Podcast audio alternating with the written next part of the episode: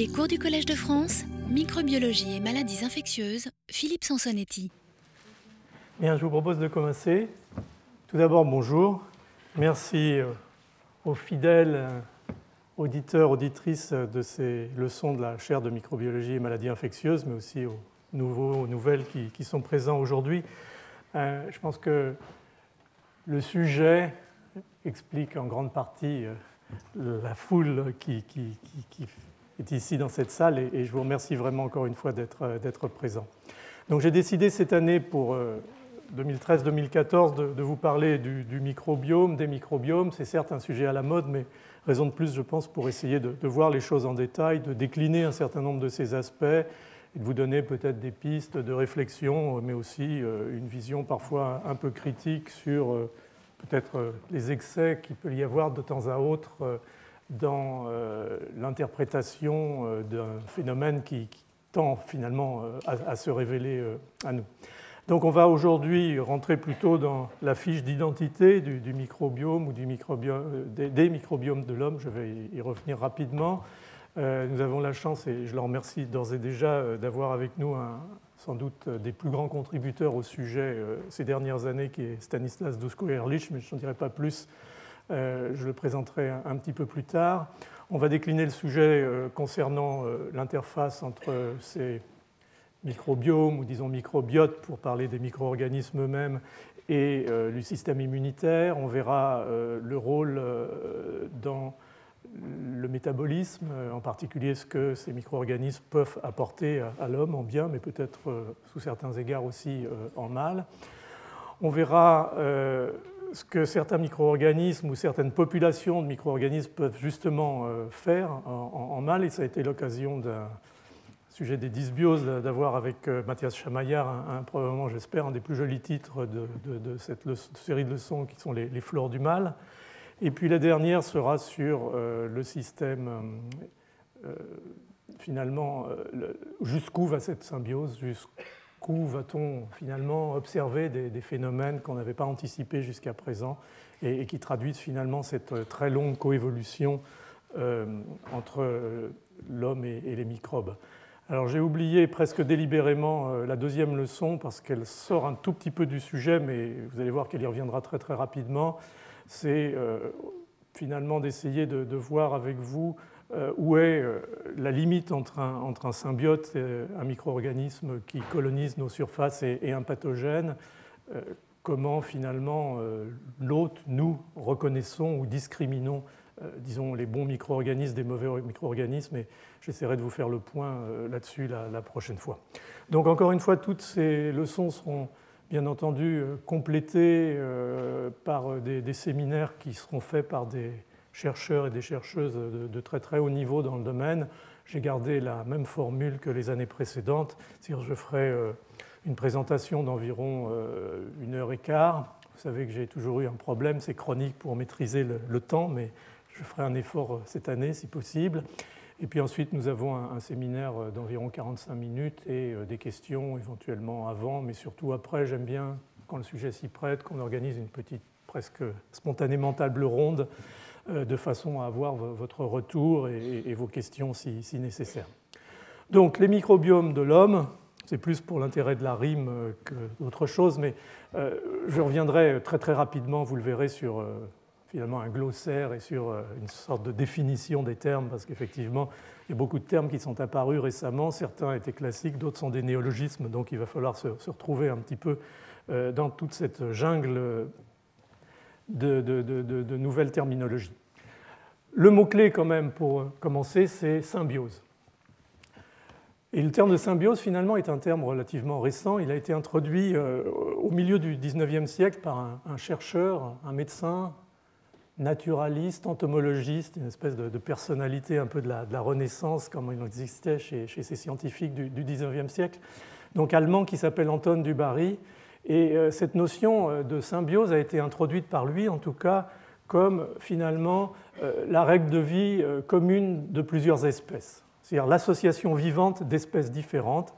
Et il a publié ça dans un ouvrage qui s'appelait « Der Erscheinung der Symbiose », publié à Strasbourg. Je vous rappelle que Strasbourg était allemande à cette époque, en 1879.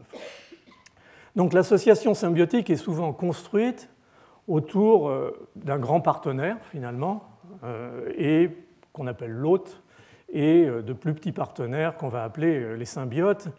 Mais c'est une vision en fait très subjective, ça dépend un petit peu de ce qu'on entend par grand et petit, parce que pour la symbiose homme-microbe, par exemple, les microbes, comme vous le savez, dépassent largement, probablement 10 fois en nombre, le nombre des cellules qui constituent notre organisme.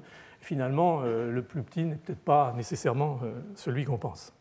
Donc ça, c'est pour cette notion globale de symbiose et finalement revenir un petit peu sur les racines de ce terme qui souvent est un petit peu utilisé sous des significations différentes et on reviendra là-dessus. Donc encore une fois, l'association vivante d'espèces différentes, si vous en êtes d'accord pour l'instant. Alors, au fond, cette symbiose entre l'homme, les animaux, les mammifères, et d'ailleurs beaucoup, sinon tous les phyla vivants, avec les bactéries, elle est tout à fait naturelle.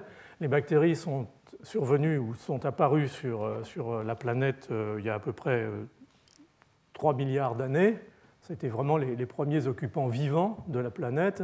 Et depuis, leur diversité et leur nombre n'a fait que croître et embellir. Mais je vous rappelle que dans cette période ici, il y a 2 milliards d'années, il n'y avait pas d'oxygène sur la Terre. Cette molécule toxique n'était pas encore apparue. On ne va pas rentrer sur les sources survenues dans cette période, il y a environ 1 milliard d'années de l'oxygène. Mais donc tous ces micro-organismes initiaux étaient des micro-organismes anaérobies, c'est-à-dire poussant sans mécanisme d'utilisation de l'oxygène.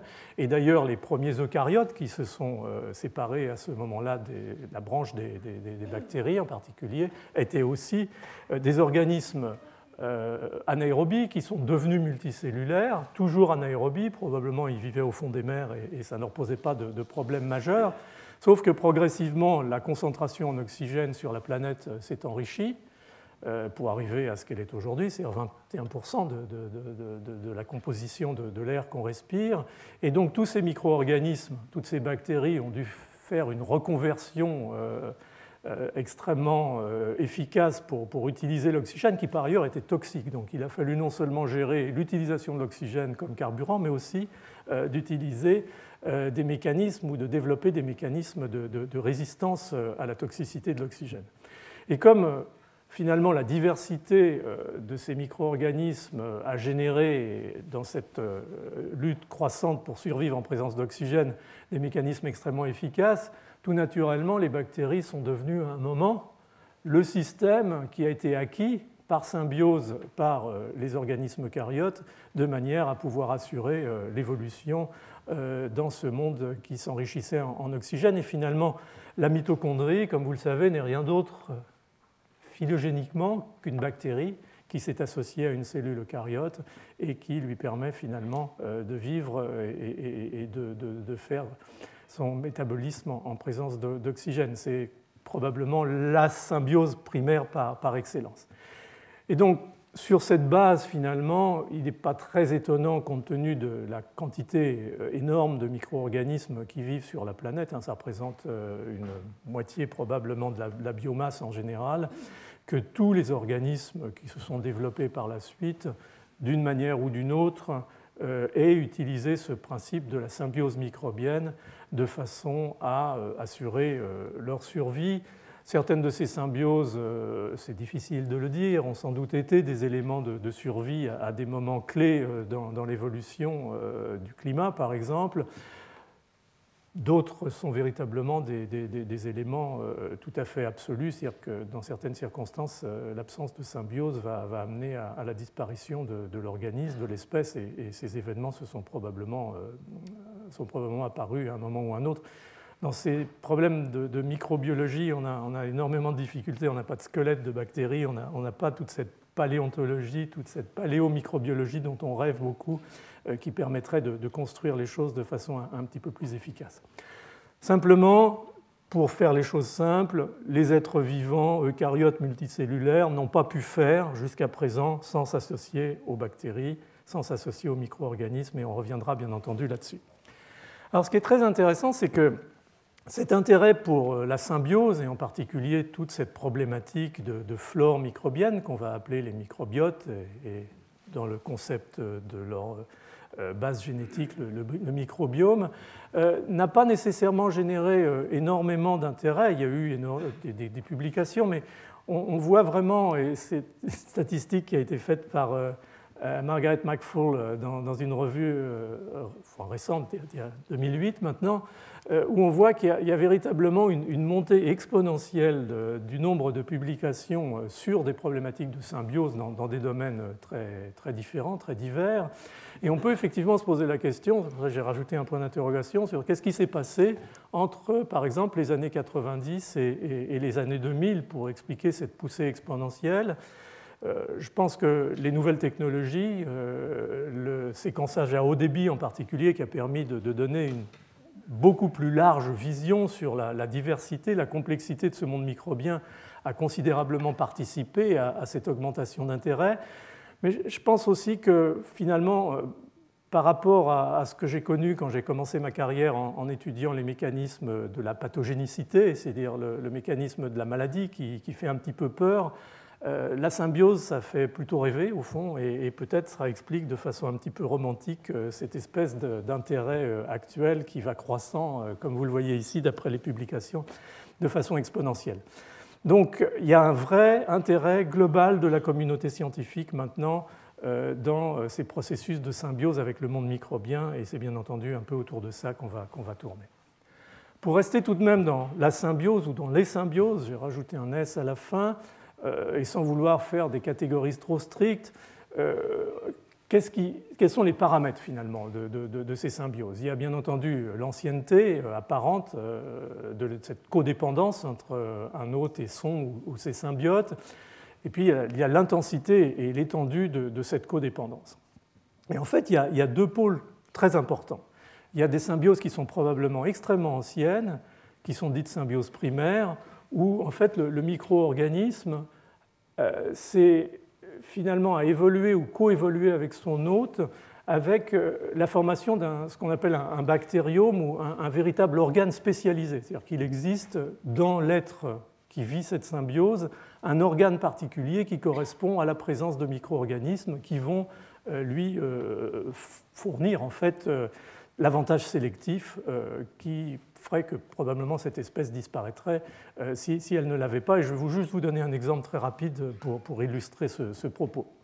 Et puis, il y a les symbioses qu'on appelle facultatives, symbioses secondaires, c'est peut-être pas un très très joli terme, en fait au cours desquelles le symbiote ne vit pas vraiment dans un organe spécialisé et n'est pas indispensable à la vie de l'hôte, en tout cas dans l'espace de temps, dans les conditions environnementales où on l'étudie à un moment donné, mais il n'est pas impossible, comme je disais au début, que cette symbiose ait permis à cet organisme de survivre dans des moments où il avait un besoin nutritionnel particulier ou de résistance à un stress environnemental particulier. Et puis encore une fois, imaginons-nous quelques instants sans flore microbienne, il n'est pas impossible que la fragilité que ça induirait ferait que nous-mêmes, en tant qu'individus, aurions énormément de mal à survivre. Donc, des catégorisations qui ont les limites, qui ont toujours les catégorisations, mais qui permettent de se déplacer un petit peu dans ces concepts plus facilement. Et bien entendu, plusieurs espèces symbiotiques peuvent coexister chez le même hôte, et c'est le cas, bien entendu, des microbiotes, puisqu'ils présentent généralement une grande diversité, en tout cas, chez les eucaryotes multicellulaires supérieurs, en particulier chez les mammifères. Alors, le très joli exemple d'une symbiose primaire, c'est en particulier le travail justement de Margaret McFall-Ngai au fil des années, depuis une vingtaine d'années environ, c'est d'avoir travaillé sur ce petit calmar en fait, qui est très prévalent dans les îles, enfin dans la région des îles Hawaï, qui s'appelle Euprymna scolopes. Et ce petit calmar, il a un problème pour vivre, ou pour survivre en tout cas aux prédateurs, c'est que lorsqu'il sort la nuit, il sort du sable la nuit pour aller se nourrir de phytoplancton, comme la lune éclaire la surface de la mer, les prédateurs voient son ombre. en réalité, et c'est grâce à la vision de son ombre qu'ils vont se précipiter sur ce pauvre petit calamar et l'avaler. Donc ce que la nature et l'évolution a fait, c'est de créer cette symbiose primaire qui correspond du côté de l'animal à cet organe spécialisé que vous voyez là-haut, fluorescent, qui est l'organe lumineux.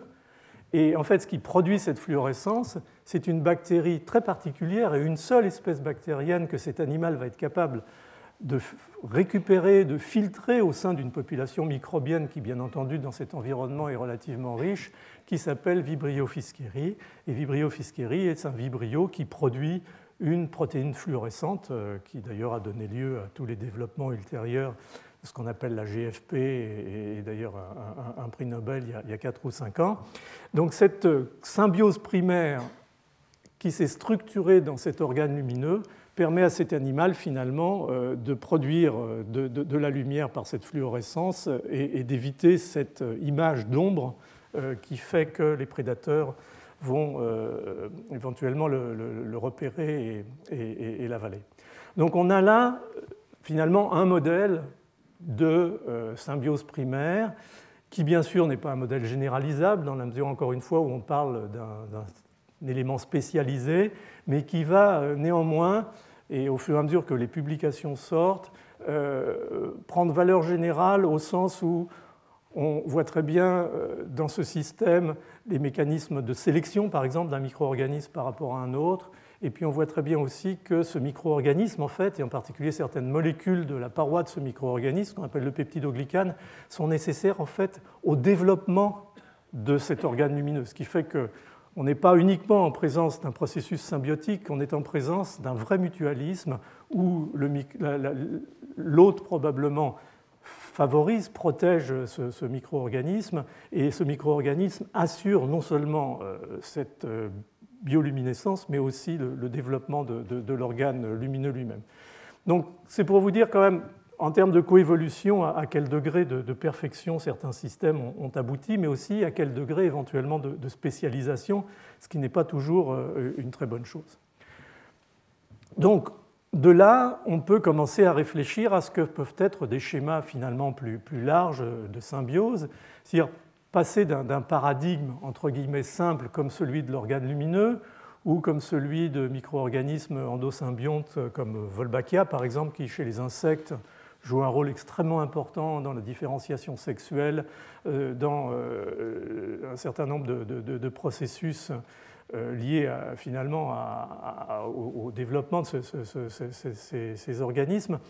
On a là des systèmes qui, encore une fois, ont valeur, ont intérêt sur le plan moléculaire dans l'étude des échanges microbes-hôtes, mais qui ne sont pas nécessairement totalement généralisables.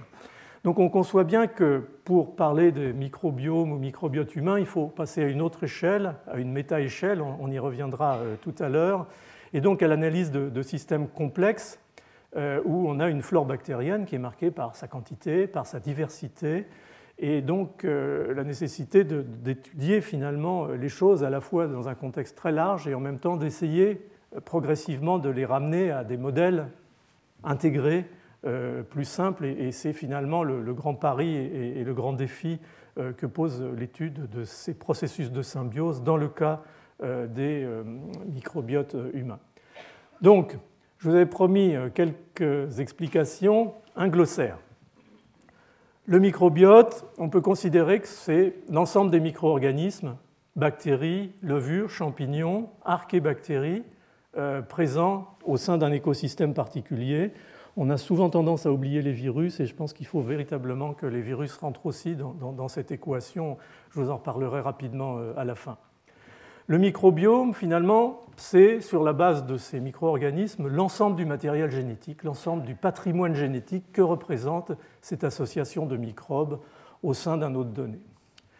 La métagénomique, vous en entendez beaucoup parler, c'est l'analyse génomique de l'ADN extrait directement d'un échantillon clinique, environnemental, et on séquence en masse. Et on a, après analyse bioinformatique, bien entendu, une vision sur la richesse génique de cette communauté microbienne complexe.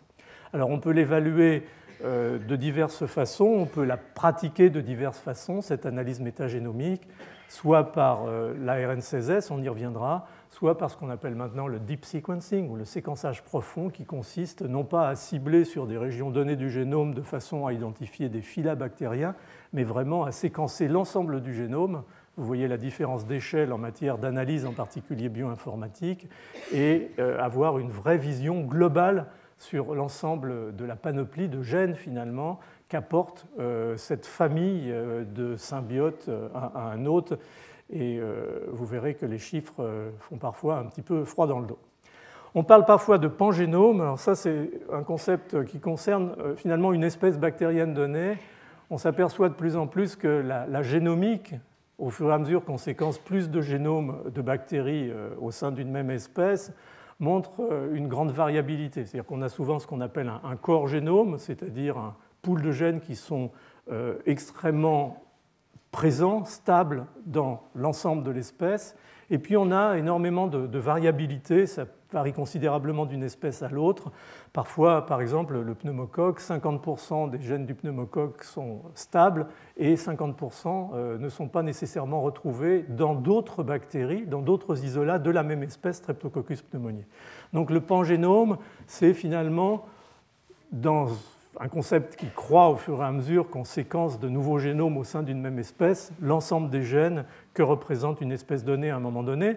Le risque, lorsqu'on a des micro-organismes qui présentent un degré de variation très important, c'est que ça finit par remettre en cause en fait, la classification d'espèces qui est basée sur des critères qui sont souvent des critères biochimiques qui peuvent, dans ces conditions-là, être remis en question. Alors, symbiose, j'aimerais bien qu'on garde ça comme un terme générique, comme je l'ai défini tout à l'heure. Le commensalisme, c'est cum mensa, c'est on mange à la même table, il y a déjà une notion d'échange quelque part, microbe, hôte, hôte, microbe. Le mutualisme, c'est un vrai échange mutuel, c'est-à-dire que le microbe apporte, ou les microbes apportent quelque chose à l'autre, l'autre apporte quelque chose au microbe, et on imagine que ce type de symbiose, bien entendu, va être extrêmement solide. Et puis, on en parlera la semaine prochaine, le parasitisme, la pathogénicité, c'est un peu l'inverse, c'est-à-dire bien sûr l'hôte va se rétracter, tomber malade en présence de ces micro-organismes, et on est donc dans un schéma là qui est un vrai schéma pathologique et non pas un schéma de santé ou d'homéostasie comme on est dans les étapes précédentes. Alors, pour rentrer un petit peu dans l'historique, parce que, bon, sans aucune remarque négative par rapport au magnifique travail qui a été fait sur la métagénomique des microbiotes ces dernières années, on a un peu tendance à perdre de vue que le concept de microbiome, ou de microbiote en tout cas, existait depuis très longtemps, et j'ai essayé de remettre un petit peu les choses dans une perspective historique. Alors, est-ce que vous savez ce que c'est que cet instrument ? Pardon ? C'est un microscope. Ce n'est pas un microscope, c'est le premier microscope. En fait, on est au milieu du XVIIe siècle, oui, du XVIIe siècle, vers 1650, et un chercheur hollandais, Antonie van Leeuwenhoek, invente le premier microscope. Alors, le premier, en fait, c'est un instrument très high-tech de l'époque. Ce que vous avez là, c'est la lentille, c'est-à-dire qu'il prenait des baguettes de verre qu'il faisait fondre et il faisait, à partir de ces gouttes de verre, des lentilles d'épaisseur différente, ce qui permettait de changer de focale et d'avoir des grandissements variables. Il arrivait à avoir des grandissements entre 40 et 250 fois, ce qui a été bien suffisant, bien entendu, pour observer le monde bactérien tel qu'il a pu l'avoir sous ce microscope. Et là, on a cette espèce d'aiguille ici qui était le portoir sur lequel il mettait ses échantillons pour les examiner. Et toute cette espèce d'énorme système ici correspondait à un système de réglage en trois dimensions pour monter, descendre ou augmenter la profondeur d'observation de l'échantillon. C'est très émouvant, pour résumer. Donc Antonie van Leeuwenhoek était alors, je ne sais pas très bien comment le qualifier, parce qu'il ne savait même pas qu'il était microbiologiste à cette époque-là, donc à Utrecht. Et il a fait les premières observations de flore microbienne complexe. Ce qu'il a fait, en fait, c'est de se gratter les dents, la racine des dents, éventuellement la gencive, de resuspendre ça dans une goutte d'eau et de regarder, bien entendu, cet échantillon sous son microscope. Et avec beaucoup d'applications, il a finalement reconstruit la richesse de cette flore microbienne dentaire ou buccale sur des cahiers, avec les formes des micro-organismes, mais non seulement les formes variables, mais aussi matérialisant le mouvement, parce qu'il a vu que certains de ces micro-organismes étaient mobiles sous la lentille de son microscope. Et il a soumis ça à la Royal Society, à Londres, puisqu'il était membre de la Royal Society, comme la première évidence écrite de l'observation microscopique. Alors, on appelle ça maintenant des bactéries, lui appelait ça à l'époque des animalicules, je trouve qu'on aurait dû garder le terme, d'ailleurs c'est très joli, et dans la plaque dentaire de l'homme.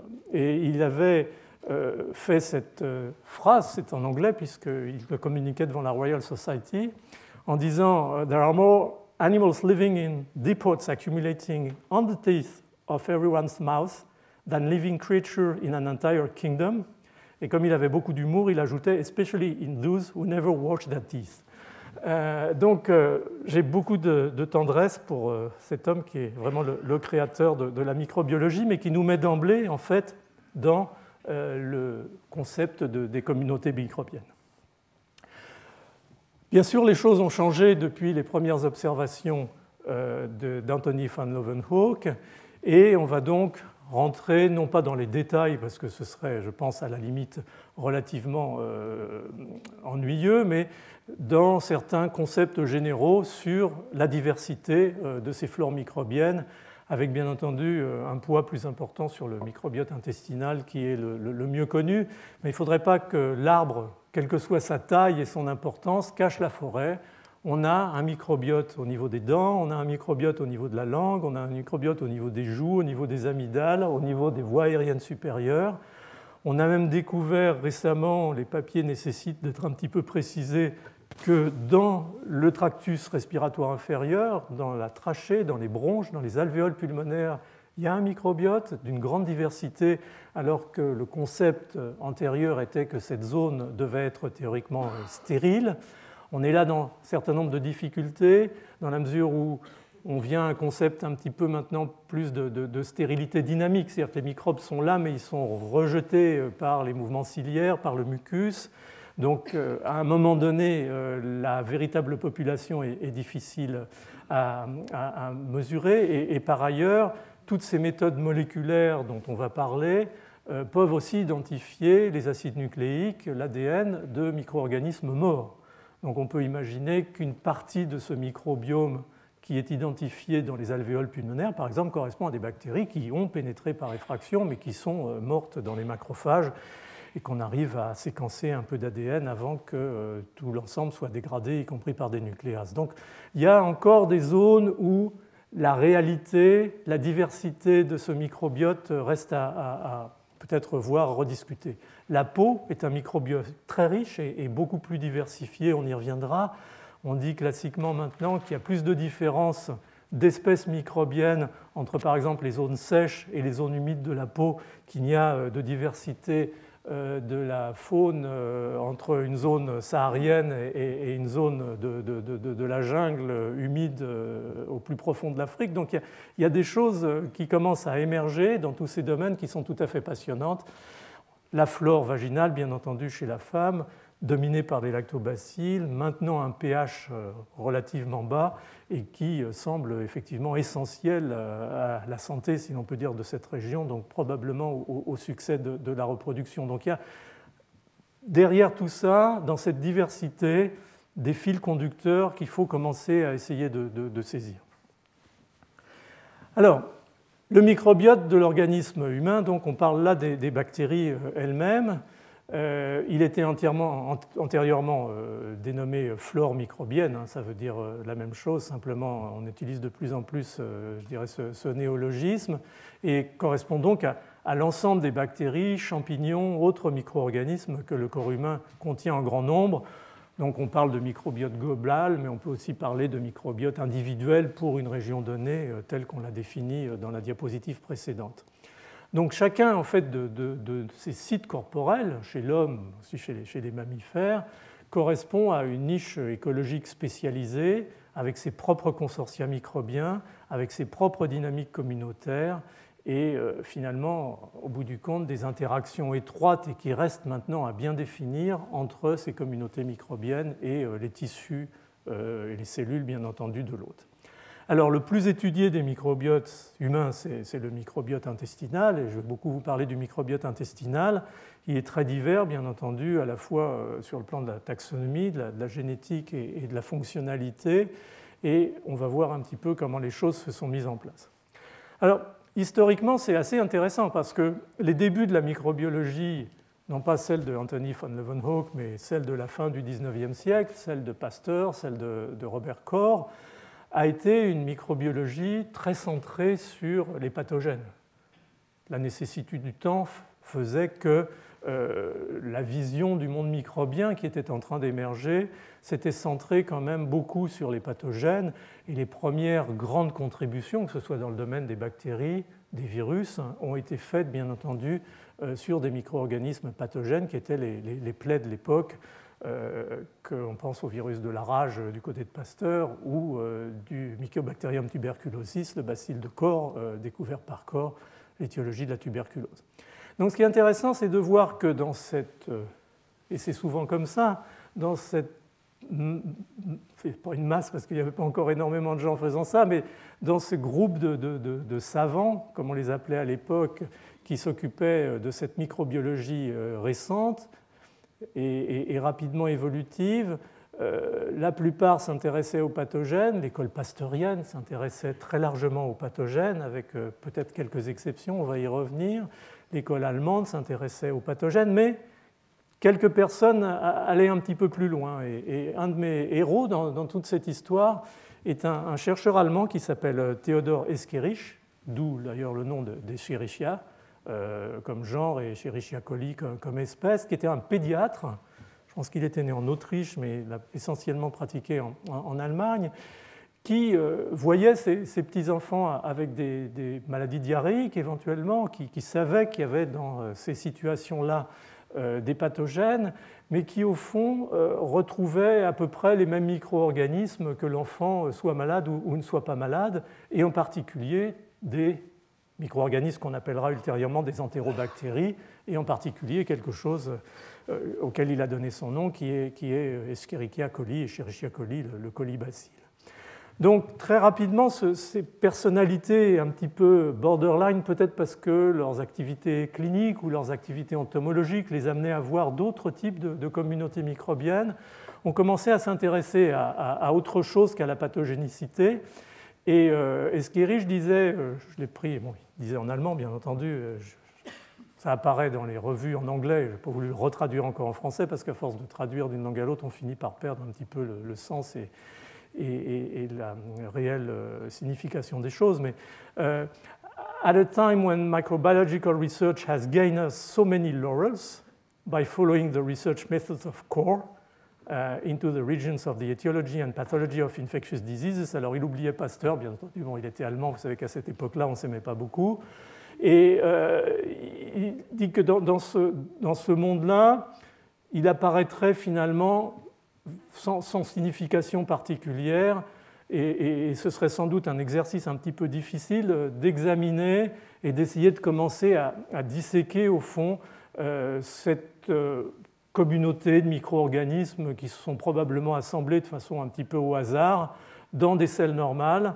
et dans le tractus intestinal, donc une situation qui semble, comme il le disait, contrôlée par des milliers ou un millier de coïncidences. Une façon de présenter finalement l'état d'esprit éventuel. Mais lui disait aussi, malgré tout, j'ai dédié ma carrière maintenant, au moins une année, à rentrer dans ces études et j'ai vraiment la conviction qu'une connaissance précise de ces conditions est essentielle pour mieux comprendre non seulement la physiologie de la digestion, mais aussi, bien entendu, à terme, la pathologie. Donc c'est un des premiers qui a commencé à mettre en phase cette notion de physiologie, d'homéostasie et, bien entendu, de pathologie liée aux micro-organismes. Et, bon, ça paraît des évidences maintenant, mais je pense qu'il fallait des idées extrêmement avancées et un esprit d'observation important à l'époque.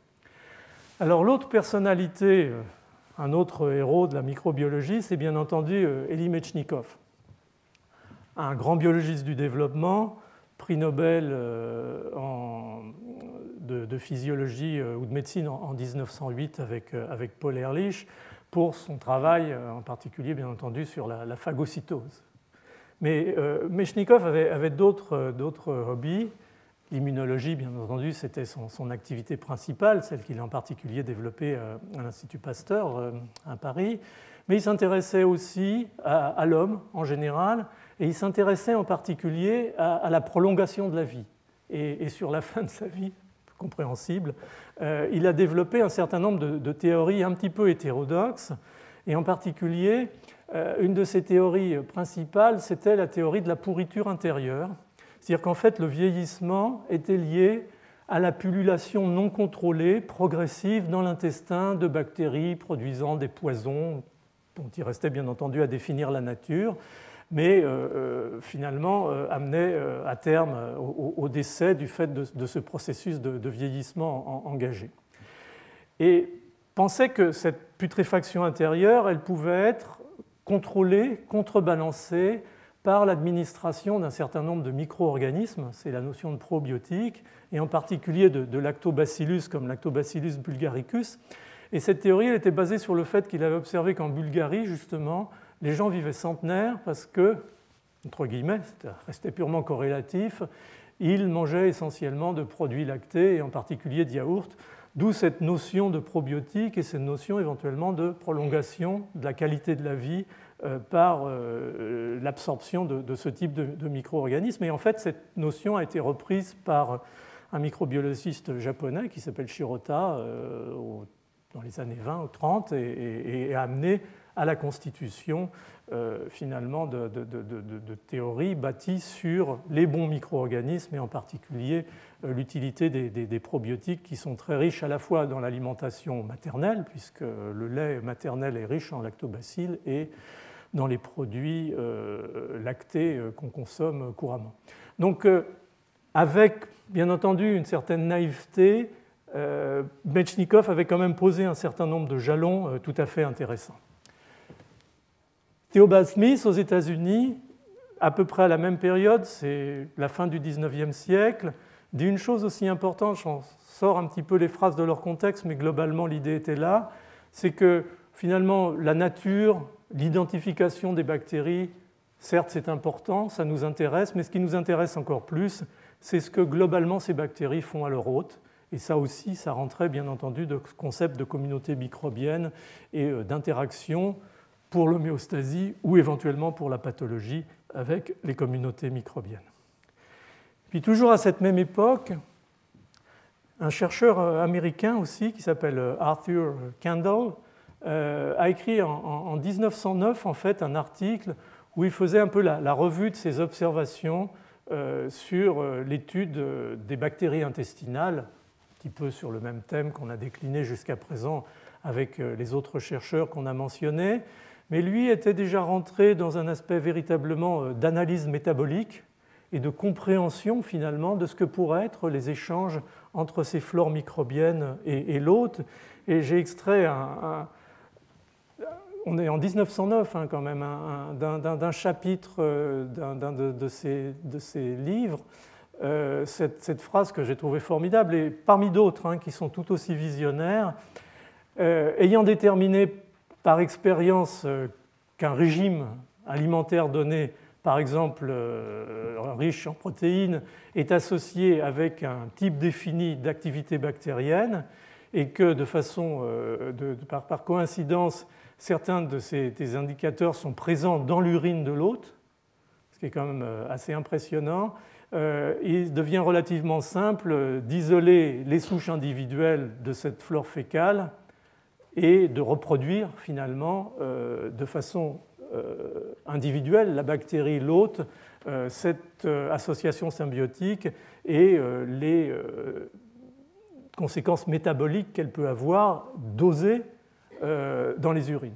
Et ça, je trouve que c'est une espèce de flash de vision formidable parce qu'on a là-dedans, bien entendu, la notion de microbiote, la notion de fonctionnalité individuelle des espèces qui composent le microbiote, les éléments métaboliques, ce qu'on appellerait aujourd'hui des biomarqueurs, dosables éventuellement dans un organe ou dans un fluide qui ne correspond pas à site où se développe ce microbiote, c'est-à-dire dans les urines. Donc, on a déjà l'essence de la métabolomique dans, finalement, dans ce livre, dans cet ouvrage qui a été publié en 1909. Et je trouve que c'est éclairs comme ça, ces visions tout à fait émouvantes en réalité. Alors, il faut faire un lien avec cette microbiologie déjà un peu visionnaire de la fin du 19e et du début du 20e siècle, avec finalement la prochaine grande vague d'activités dans le domaine qui va se faire dans les années 60-70. Et celui qui va faire le lien entre ces deux périodes, c'est un chercheur américain qui s'appelle Theodor Rosebury, qui a écrit plusieurs livres, en particulier Life on Man, qui est, je trouve, un très très joli titre, qui essayait de faire finalement la synthèse de l'ensemble des travaux et de la connaissance du monde microbien en interaction avec l'homme, telle qu'elle avait été produite par un certain nombre de chercheurs, ceux que j'ai mentionnés et bien entendu d'autres. Et comme c'était un chercheur relativement, finalement, perfectionniste et probablement un petit peu compulsif, il a commencé à rédiger cette revue générale qui a été un peu l'œuvre de sa vie en 1944 et elle a été publiée en 1962, probablement parce qu'entre-temps s'accumulaient des données nouvelles et qu'il était finalement dans une position délicate pour essayer de dire « cette fois-ci, j'ai fini, je publie ». Donc on connaît des chercheurs comme ça, pour le meilleur et pour le pire. Rosebury probablement était de ceux-là, et il a donné d'ailleurs son nom à un micro-organisme, Roseburia. Donc, en résumé, une espèce de corpus de connaissances qui s'était constitué jusque vers les années 60, telles que Rosebury les a identifiés et mis véritablement en partition presque, vous pourriez voir cette revue, les tableaux où il présente l'ensemble de la diversité des micro-organismes est assez impressionnante. Alors, les choses vont quand même bouger considérablement à partir des années 60 et 70. On va vraiment voir la contribution de chercheurs pionniers qui sont maintenant nos contemporains, hein, certains d'autres, la plupart sont avec nous, qui sont vraiment des pionniers de la vision moderne du microbiote intestinal. Et j'ai essayé de refaire un tableau, même si c'était un exercice un petit peu scolaire, je dirais, à partir d'une très très jolie revue et très honnête et très bien équilibrée revue de Dwayne Savage en 2001 dans Current Issues in Intestinal Microbiology. Donc les grands pôles finalement du sujet sont mis en place dans les années 60-70. Il y a tout d'abord la composition prédominante, très prédominante de microbiote par des bactéries anaérobies, plus de 50 genres bactériens, on sait maintenant qu'il y en a encore plus, une centaine d'espèces, on sait qu'il y en a encore plus, et en particulier la présence d'archées méthanogènes. Tout ça, c'est des notions qui sont apparues dans les années 70. Et je vous ai mis les noms d'un certain nombre de chercheurs, Drazar, Sam Gorbach, Hennel, Mitsuoka, Harry William Smith en Angleterre, qui ont vraiment été des pionniers dans ce domaine.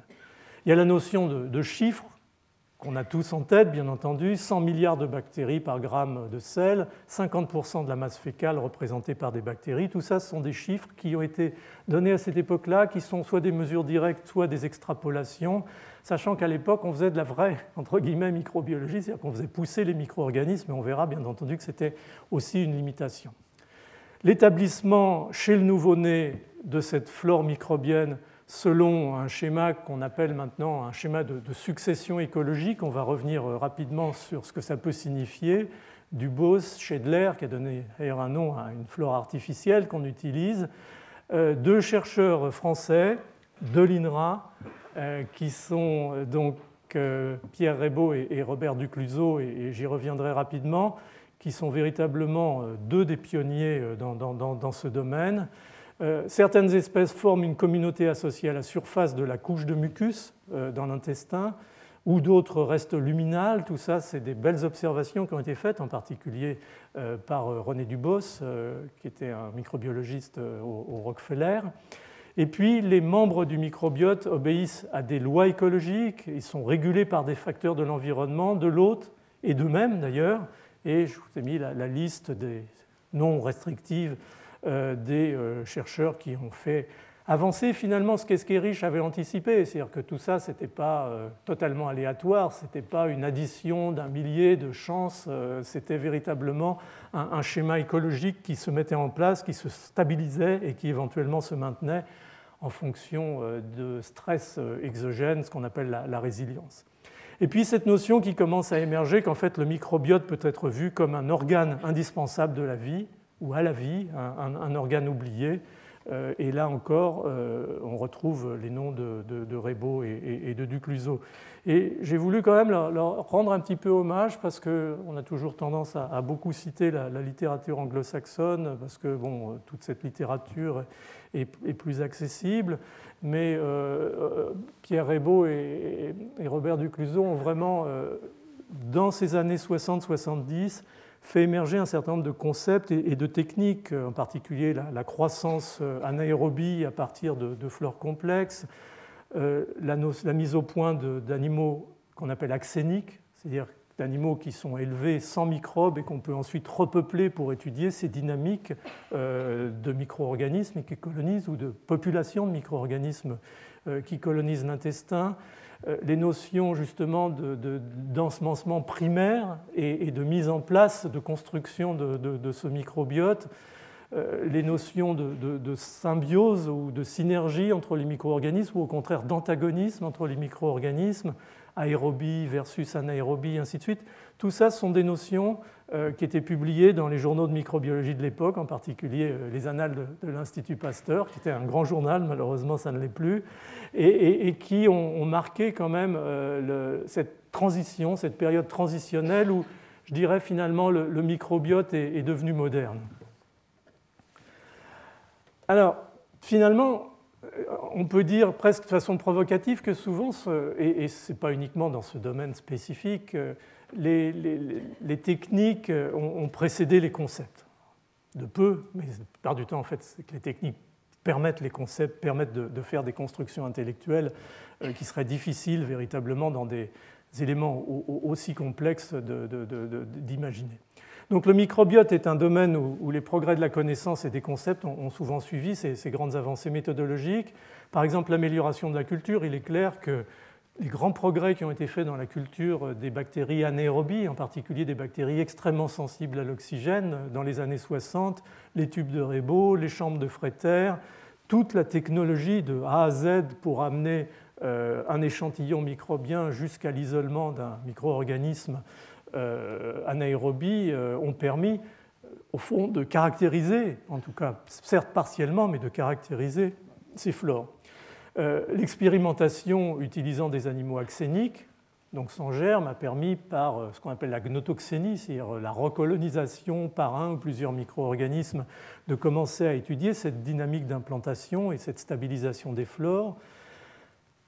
Plus récemment, à la fin des années 70, qui est apparu, c'est ce qu'on appelle finalement l'utilisation des gènes codants pour l'ARN ribosomal 16S et la réalisation par Busk qu'en fait, au sein de ces gènes codants pour l'ARN ribosomal 16S, existaient des portions constantes et des portions variables, et qu'on pouvait éventuellement, à partir de l'identification de ces portions variables, reconstituer l'arbre phylogénique des micro-organismes et leur taxonomie, et donc d'assigner finalement à une séquence une espèce. Et ça a permis de faire basculer le monde du microbiote et de la microbiologie en général, environnementale, animale et humaine, de la microbiologie classique à la microbiologie moléculaire. Et puis plus récemment, bien entendu, et Dusko nous en parlera,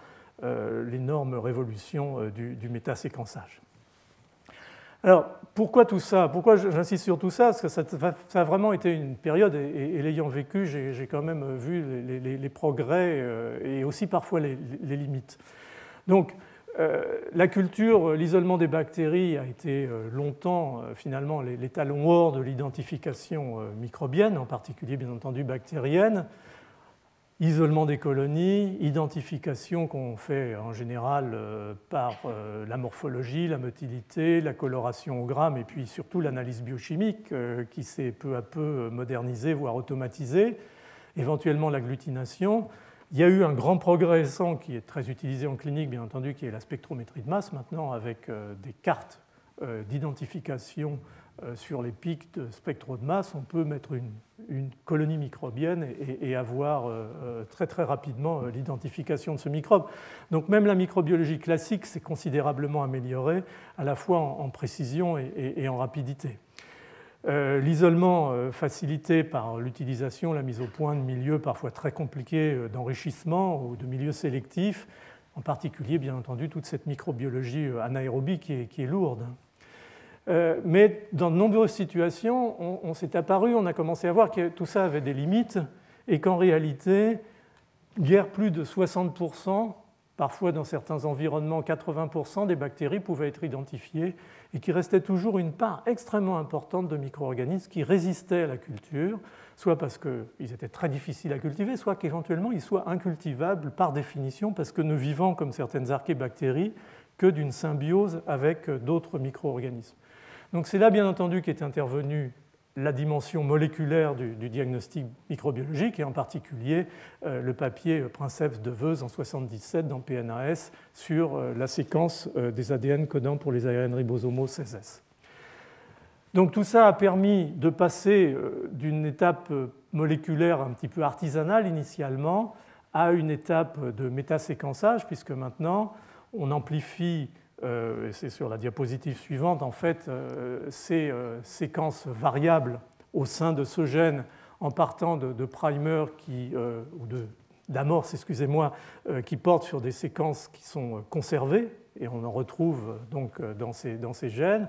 On les amplifie par PCR et on peut, sur une population bactérienne complexe, par métaséquençage, identifier la constitution de cette population par cette approche. Donc on peut passer d'une approche individuelle d'identification moléculaire d'un micro-organisme à une approche de métagénome.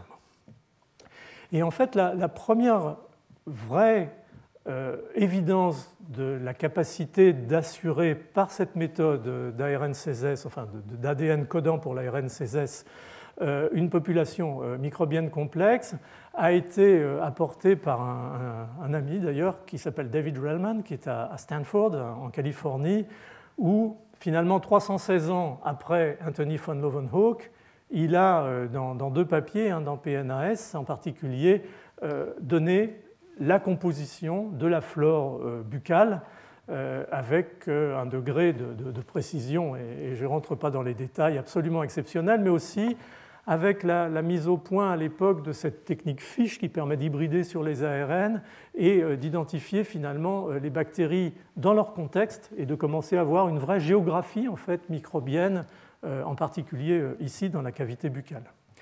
Alors ça peut paraître un exercice un petit peu, c'est pas cher, artificiel, dans la mesure où on savait déjà, pour ce qui concerne la pathologie, qu'un certain nombre de micro-organismes étaient impliqués. Par exemple, Streptococcus mutans dans la carie dentaire, ou un certain nombre de micro-organismes qui sont responsables des piorées alvéolo-dentaires, des suppurations chroniques des gencives. Ce que les travaux comme ceux de David Relman ont vraiment introduit, et des successeurs, je pense que ça a été vraiment une révolution, c'est la nécessité de regarder la pathogénicité, même la pathogénicité dans le contexte plus global de la flore.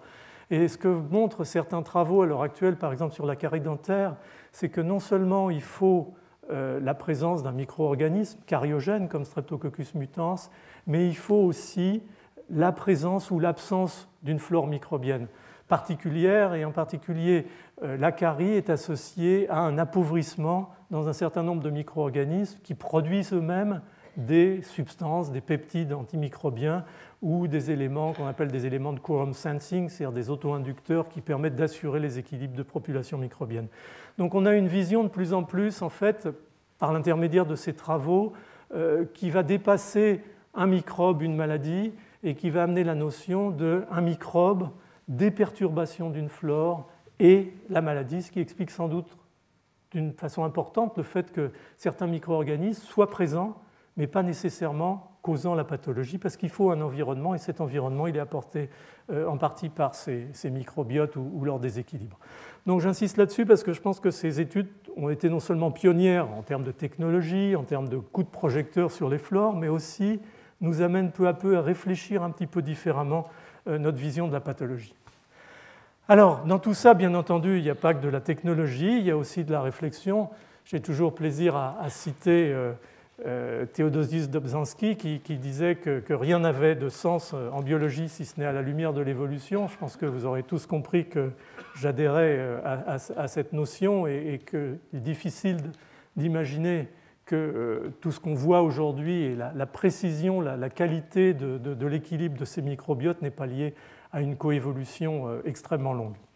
Et puis un autre héros de la microbiologie, que Dusko connaît bien entendu, ils ont travaillé ensemble à une époque, c'est donc Joshua Lederberg, qui a été celui qui a introduit ce terme de microbiome, en fait, pour intégrer cette notion d'une communauté écologique qui comprend des symbiotes, des commensaux, mais qui peut éventuellement la partager avec des pathogènes, donc amener cet ensemble sous ce dénominateur commun finalement qui est le patrimoine génétique global que représentent ces flores.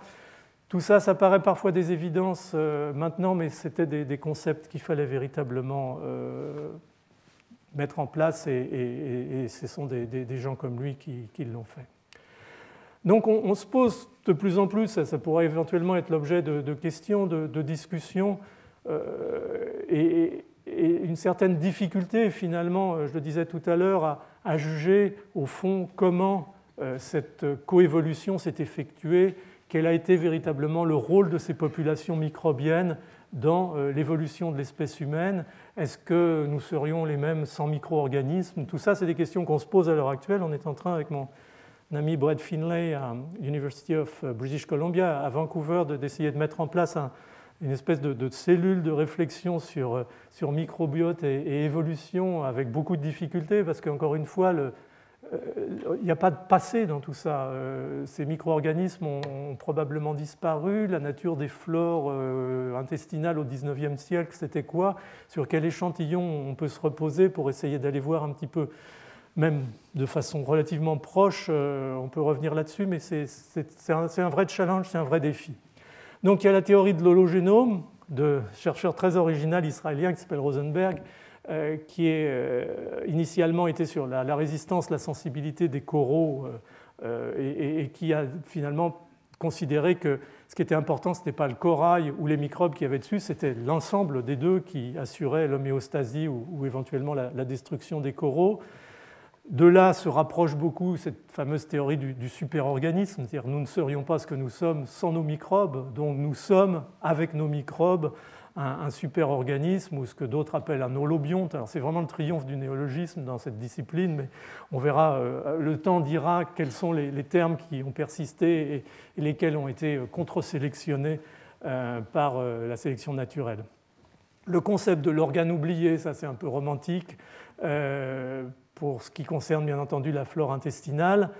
Et puis tout ça a amené quand même une réflexion sur, très rapidement, lorsqu'on a eu la séquence du génome humain en 2001, à se dire, en particulier on a beaucoup discuté à l'époque, et David Relman et Stanley Falco en particulier, ont fait plusieurs revues là-dessus, sur la nécessité de connaître notre second génome, c'est-à-dire de dire que le génome humain ne sera jamais complet tant qu'il n'aura pas été supplémenté, si je puis dire, par la connaissance du génome microbien auquel il est associé.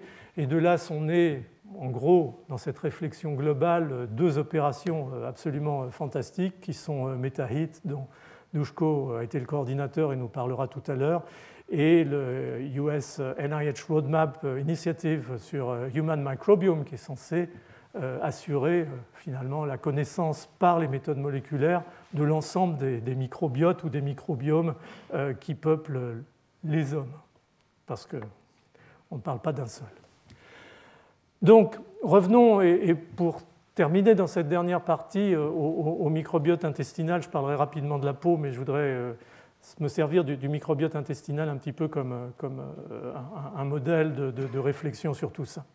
Donc en fait, on a une flore très dense dans la cavité buccale, elle diminue considérablement dans l'œsophage et l'estomac, elle recommence progressivement à augmenter dans le duodénogégulum, dans l'iléon, et elle devient massive, bien entendu, dans le côlon. C'est une espèce de double gradient dont la nature n'est pas encore totalement comprise.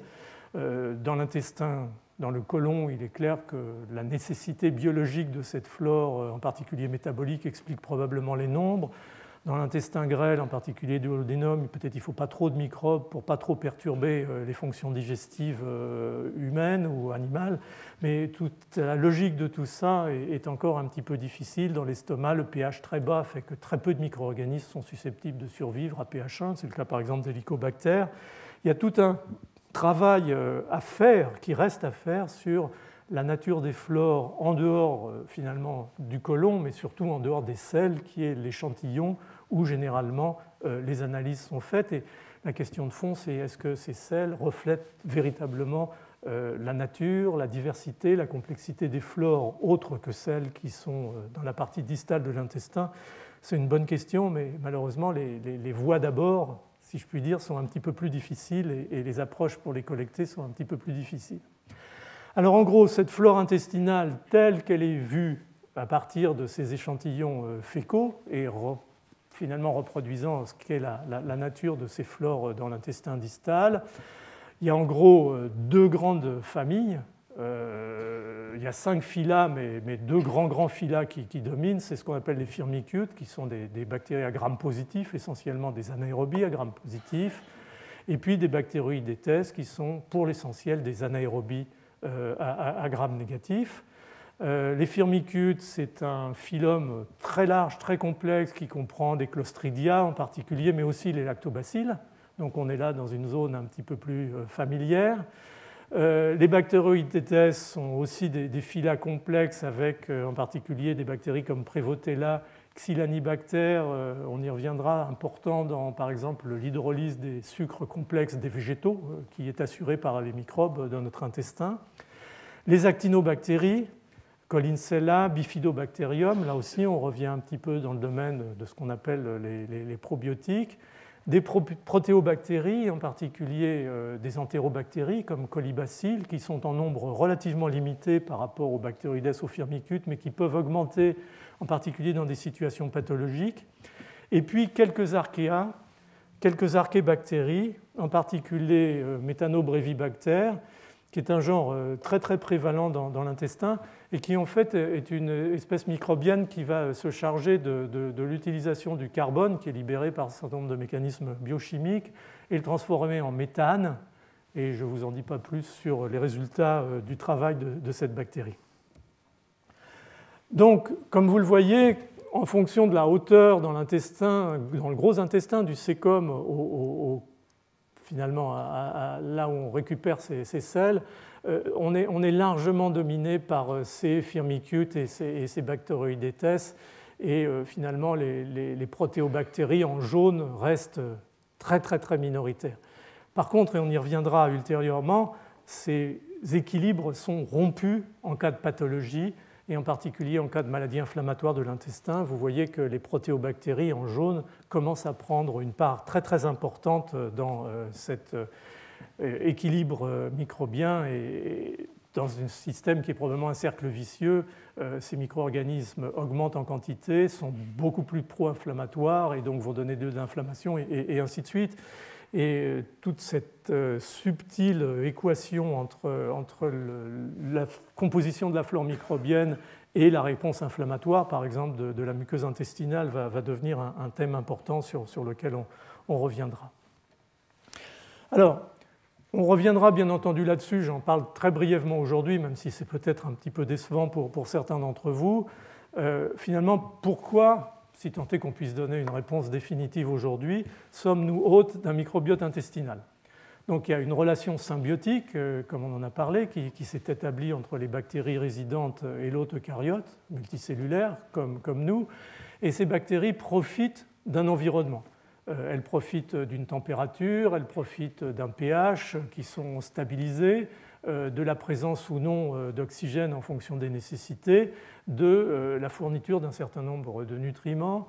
Donc le microbe, il n'est pas très difficile d'imaginer quel est son bénéfice, et je pense qu'en particulier la stabilité de l'environnement dans cette niche écologique est un des paramètres importants.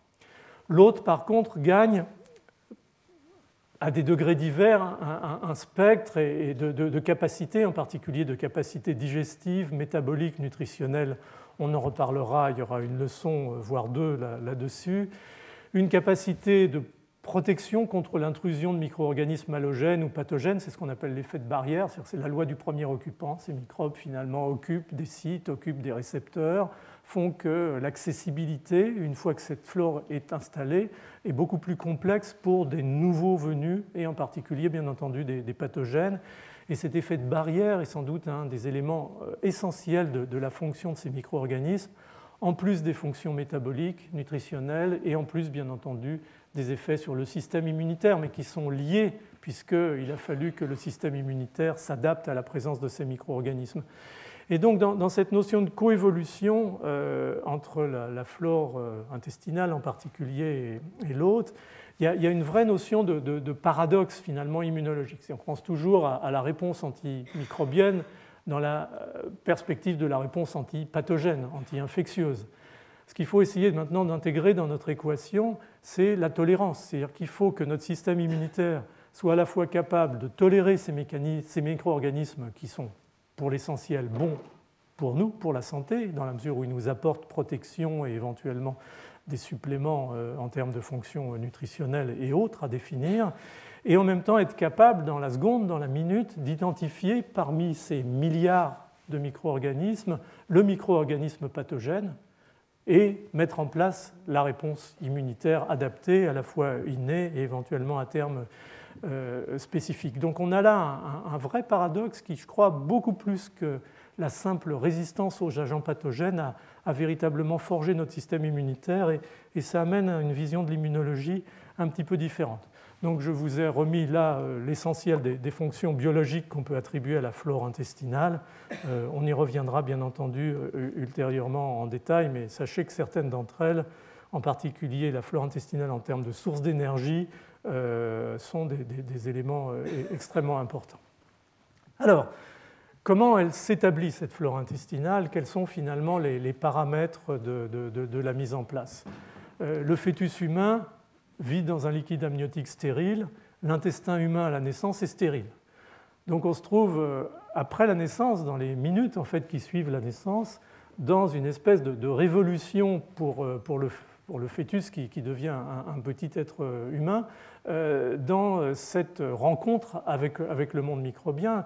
Et il est probable que beaucoup de nos systèmes de régulation, pas uniquement immunitaires, se sont régulés par cette nécessité de prendre en compte cette flore microbienne, de façon d'autant plus compliquée que cette flore microbienne, elle va s'établir sur des bases différentes, selon que l'accouchement est vaginal, avec une prédominance par exemple de lactobacilles, qu'elle est faite par césarienne, où ça va plutôt refléter la flore cutanée avec laquelle l'enfant va être immédiatement en contact. Elle dépend du mode d'alimentation du nourrisson, au sein, au biberon, de l'environnement dans lequel il évolue, un environnement hospitalier, des antibiotiques, un environnement personnel, dans des conditions d'hygiène variables. Et là, il y a bien entendu une dimension géographique importante. Donc la première expérience du nouveau-né avec le monde microbien va être essentiellement diverse, et à partir de ça, il va falloir que ce petit enfant développe des processus d'établissement de la flore qui vont amener à peu près à la première ou éventuellement à la deuxième année à quelque chose de relativement stable et cohérent, et l'exercice est probablement très difficile. Et dans la réalisation ou l'échec de cet exercice, on a probablement, on y reviendra, des pathologies un petit peu inattendues qui vont être peu à peu à prendre en compte. Donc finalement, cette microbiote intestinale qui est en train de se mettre en place, il va falloir qu'il se diversifie et qu'il se stabilise. Donc un certain nombre de paramètres vont rentrer en ligne de compte qui sont vraiment à l'heure actuelle très intensément étudiés. Il y a le fond génétique de l'hôte, il semble qu'il y a un vrai rôle de la génétique de l'hôte dans le contrôle de la composition finale du microbiote, la physiologie intestinale, le régime alimentaire, le poids, les personnes obèses ont une flore intestinale différente, mais on reviendra là-dessus, l'environnement géographique, tout ça sont presque, à part peut-être la génétique, des paramètres qui intuitivement étaient relativement faciles étaient anticipables, disons. Un autre grand du domaine, Jeff Gordon. Jeff Gordon, dès les années 95, son premier papier vraiment qui illustre ça était dans Science en 1996, a été de commencer à établir finalement ce qu'étaient les bases de cette colonisation intestinale à partir du nouveau-né jusqu'à cette flore qui se stabilise vers la première ou la deuxième année. Et c'est lui qui a mis en place cette notion de colonisateur pionnier, en fait. Ce qu'il a montré dans ce papier de Science en 1996, c'est qu'un commensal, un symbiote plutôt, classique qu'on utilise beaucoup, qui s'appelle Bacteroides tetaiota micron, était capable de changer l'environnement de la cellule épithéliale intestinale et en particulier d'induire des changements dans les motifs de sucre qui sont exprimés à la surface de ce qu'on appelle le glycocalyx ou les mucines produites par ces cellules, et en particulier d'induire l'expression et le branchement de radicaux de fucose pour complexifier cette arborescence de sucres complexes liés soit à des lipides, soit à des protéines, en particulier dans le cas des mucines. Et donc cette notion d'enrichissement en motifs de fucosylation a été la base d'un modèle de colonisation par vague pionnière où en fait la première, entre guillemets, bactérie va entraîner la fucosylation. Cette fucosylation va enrichir la gamme, la panoplie de récepteurs possibles qui va permettre l'association d'autres familles bactériennes qui vont elles-mêmes enrichir la gamme et ainsi de suite. Et peu à peu, possiblement, va se construire cette flore microbienne telle qu'on va la connaître, stabilisée à l'âge de 1 ou 2 ans. Et je pense que j'ai essayé de sortir un peu dans toutes ces histoires ce qui m'avait marqué au fur et à mesure dans les contributions. Je me souviens encore d'une Gordon conférence de ce travail présenté par Jeff, et à l'époque, ça avait fait beaucoup de bruit. Alors, la stabilité du microbiome, il est censé, sous réserve, et Dusko nous en parlera sans doute, être relativement stable chez un individu pendant l'adolescence, pendant l'âge adulte, et puis à partir de la vieillesse, alors bon, l'OMS met la vieillesse à 65 ans, ça me fait mal au cœur, mais c'est comme ça. La stabilité commence, mais il n'y a pas que la flore qui se dégrade à partir de 65 ans. La stabilité de la flore est un peu perdue et on commence à voir des variations s'installer sans très bien savoir si c'est un effet primaire ou secondaire à des éléments en rapport avec la sénescence globale, en particulier du système immunitaire. Donc on a peu à peu des chercheurs qui, par les méthodes moléculaires, ça a été repris dans une revue par exemple en 2011, essayaient véritablement, depuis la naissance jusqu'à cette première ou deuxième année ici, essayer de voir la variation des micro-organismes.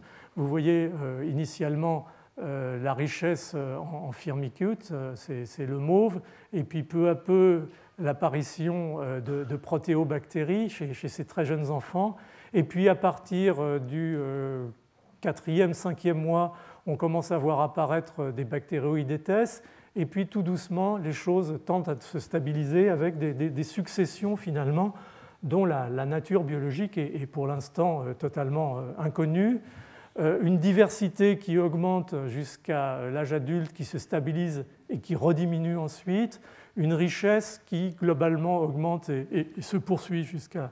Il y a plusieurs paramètres. Il y a vraiment la richesse, la diversité, et puis la densité. Et c'est sur ces deux paramètres que les choses vont se juger. Je n'ai pas le temps de rentrer dans les détails. Ce qui est important et qui est pris en considération de plus en plus dans cette vision un petit peu globale de la microbiologie, de l'homme dans son environnement microbien et de la médecine, c'est quels sont les facteurs qui vont éventuellement altérer cette flore. Et si des facteurs altèrent cette flore, premièrement, à quelle vitesse la flore va récupérer après ce stress, et deuxièmement, est-ce que cette altération va avoir un impact sur la santé de l'individu ? Alors, je ne vous cache pas que pour l'instant, il n'y a pas de réponse à ces deux questions. On peut imaginer que des modifications brutales de flore chez le très jeune enfant peuvent avoir des conséquences. Chez l'adulte, c'est plus difficile à dire. Tout ce qu'on peut dire, c'est que pour l'instant, cette science de la résilience, telle qu'on l'appelle maintenant, de la flore intestinale, elle est très dominée par des travaux regardant finalement l'effet d'un antibiotique. C'est-à-dire, après l'administration d'une dose d'antibiotique, que devient la flore intestinale ? À quelle vitesse réacquiert-elle éventuellement sa diversité et sa densité ? Et là encore, David Relman a été relativement pionnier, puisque dans une série de publications, il a pu montrer qu'après l'administration d'une dose d'antibiotiques, on voyait la diversité et la densité de la flore diminuer. Et puis ce phénomène de résilience, hein, c'est un terme de mécanique où quand finalement on tord une barre métallique, elle se redresse et elle reprend sa position immédiate. On va revenir peu à peu à des paramètres identiques, mais si on redonne un antibiotique, alors ça varie un peu d'un individu à l'autre, on voit qu'il y a des tentatives de résilience, de remontée, mais qu'on ne récupère pas totalement à la fois la diversité et la densité microbienne, et surtout que certaines populations bactériennes peuvent être perdues définitivement. Donc toute la question qui se pose, que ce soit chez l'enfant ou chez l'adulte, c'est au fond quelles vont être les conséquences en matière de santé. Et ça s'analyse et ça se réfléchit en termes d'écologie. C'est ce qu'on appelle les états stables alternatifs. C'est-à-dire que par un stress, en particulier un antibiotique, on va changer la composition de cette flore. Elle va se restabiliser dans cette nouvelle conformation. La question étant de savoir si cet état stable alternatif va finalement très bien compenser ce qui était fait antérieurement par la flore précédente, ou si va correspondre à ce nouvel état stable alternatif des anomalies qui peuvent être d'ailleurs bénéfiques. Avec les antibiotiques, on aurait tendance à penser intuitivement que ça ne va pas être nécessairement une bonne chose, mais qui peuvent être effectivement mauvaises pour la santé. Et comme aussi vous en parlera sans doute Dusko dans cette notion globale, je crois qu'il y a une règle générale dans la nature qui est la diversité. Tout ce qui touche à la diversité va avoir un impact négatif en règle générale, et je pense que les flores microbiennes ne vont pas véritablement faire exception à ces règles de base. Alors juste pour terminer, revenir un peu sur tout ce qui est méta-analyse, qu'elle se fasse par la RNCS ou par le séquençage en masse. Ces deux approches combinées, en fait, parce que j'aurais tendance à penser qu'elles se complémentent, ont permis ces dernières années, et en particulier depuis 2010, de nous donner une vision tout à fait exceptionnelle des flores. Et donc, je voulais citer, bien entendu, ici le projet MetaHIT. Encore une fois, la séquence du génome humain, c'est 2001, et Dusko Ehrlich, avec un certain nombre de collègues européens et chinois, a mis en place à la fin de, ça doit être en 2008 ou 2009, j'imagine, même un petit peu avant pour les idées, ce consortium européen financé par le 7e programme cadre, qui s'est fixé l'objectif finalement d'apporter le métagénome de l'intestin bactérien de l'intestin humain, portant non pas sur un individu, mais sur plus d'une centaine d'individus, et les choses se sont élargies depuis lors, avec cette approche de séquençage à haut débit de l'ADN d'échantillons de sel. C'est des chiffres qui défient l'entendement, hein. C'est 5 milliards de lectures courtes, et finalement, à l'arrivée, l'identification de plus de 3 millions de gènes, probablement plus maintenant, en matière de microbiome global, de pan microbiome en fait sur ces individus. qui donc fait, encore une fois, ou confirme cette notion de richesse génique. Il y a 150 fois plus de gènes microbiens dans notre organisme que de gènes eucaryotes, puisqu'on a environ 25 000 gènes eucaryotes actifs dans l'organisme. Donc, je ne rentre pas dans les détails, Dusko vous en parlera, mais des vraies questions et des débuts de réponse sur existe-t-il un microbiome corps partagé par l'ensemble des populations, existe-t-il et quel est le degré de variation d'un individu à un autre? Tout ça sont des chiffres sur lesquels il reviendra, mais qui sont vraiment, je dirais, le fondement de cette nouvelle approche écologique que permet le séquençage massif, et puis surtout l'ouverture à autre chose que simplement un coup de projecteur sur la situation. C'est-à-dire l'ouverture d'une métagénomique descriptive avec un vrai catalogage des gènes et à partir de ce catalogage, une reconstruction et un diagnostic d'espèce fonctionnel, au fond, connaître les gènes, connaître les opérons microbiens qui sont présents dans notre intestin nous dit immédiatement si la notation est faite correctement initialement, ce que peuvent être la fonction de ces gènes et donc quel rôle ils peuvent jouer, en particulier dans le métabolisme et dans la diversité métabolique. Analytique, on a vu l'exemple des antibiotiques, on peut en imaginer beaucoup d'autres qui permettent d'altérer la flore et de voir, encore une fois, ces mécanismes de résilience et les conséquences que ça peut avoir. Et puis, elle est bien entendu, pour l'instant, en tout cas, corrélative, c'est-à-dire essayer de relier des paramètres de cette flore en nature des gènes, en nature des espèces, en diversité, avec un certain nombre de pathologies et en déduire éventuellement à terme des biomarqueurs à partir de la flore intestinale, anticipant éventuellement sur des situations pathologiques. Donc on est dans une période qui est assez exaltante, je dirais, et où, Dusko nous en reparlera, on en est même à identifier, ils en sont même à identifier ce qu'on appelle des entérotypes, c'est-à-dire des groupes caractéristiques qui traversent les âges, qui traversent le sexe, qui traversent les frontières, qui montrent qu'il y a probablement des règles, des paramètres globaux, individuels et en fonction de l'environnement, en particulier alimentaire, qui permettent d'associer certains profils microbiens avec certaines situations. Alors pour terminer, et ça on pourra en discuter aussi, il y a, comme vous l'avez sans doute noté, un grand absent dans tout ce qu'on a raconté, ce sont les virus. Et la question au fond c'est, un, est-ce que ça a de l'intérêt ? Et deux, s'il y a des virus dans l'intestin, de quel virus peut-il s'agir ? Alors on a tout de suite trouvé, bien entendu, la communauté a trouvé un très joli néologisme qui est celui de virome. Et donc la question c'est, au fond, est-ce qu'il y a un virome intestinal ? Et s'il y a un virome intestinal, qu'est-il et que peut-il éventuellement faire ? Donc on commence à voir sortir dans la littérature des gens qui se sont vraiment intéressés au virome en allant, à partir de sels en particulier, purifier des VLP, virus-like particles, c'est de mettre dans les conditions où on va purifier les virus à partir de l'échantillon fécal, et bien entendu de métaséquencer l'ensemble de ces virus possiblement présents dans ces échantillons, donc encore une fois à l'échelon des selles. Et ce qui sort des études telles qu'elles commencent à apparaître dans la littérature, ce sont des espèces virales qui peuvent paraître un petit peu exotiques pour ceux ou celles qui arrivent à lire ce qui est écrit sur ce tableau, qui sont souvent d'ailleurs des virus de plantes, ce qui n'est pas nécessairement une surprise dans la mesure où ils sont probablement, ou ils ne sont pas probablement, ils sont apportés par l'alimentation, mais aussi une énorme prédominance de bactériophages, ce qui montre qu'en fait, ce microbiome, il faut absolument le considérer dans le contexte de la présence des virus de bactéries que sont les bactériophages, qui sont à la fois présents de façon libre, ayant accompli leur cycle lytique et donc présents et purifiés, séparés par la technique montrée précédemment, mais qui sont aussi lysogéniques, c'est-à-dire dans leur forme intégrée, et ça on l'observe dans l'analyse bioinformatique des séquences de phages, montrent qu'ils sont véritablement intégrés dans les génomes et peuvent en particulier appartenir à ces phyla des firmicutes ou des bactéroïdes.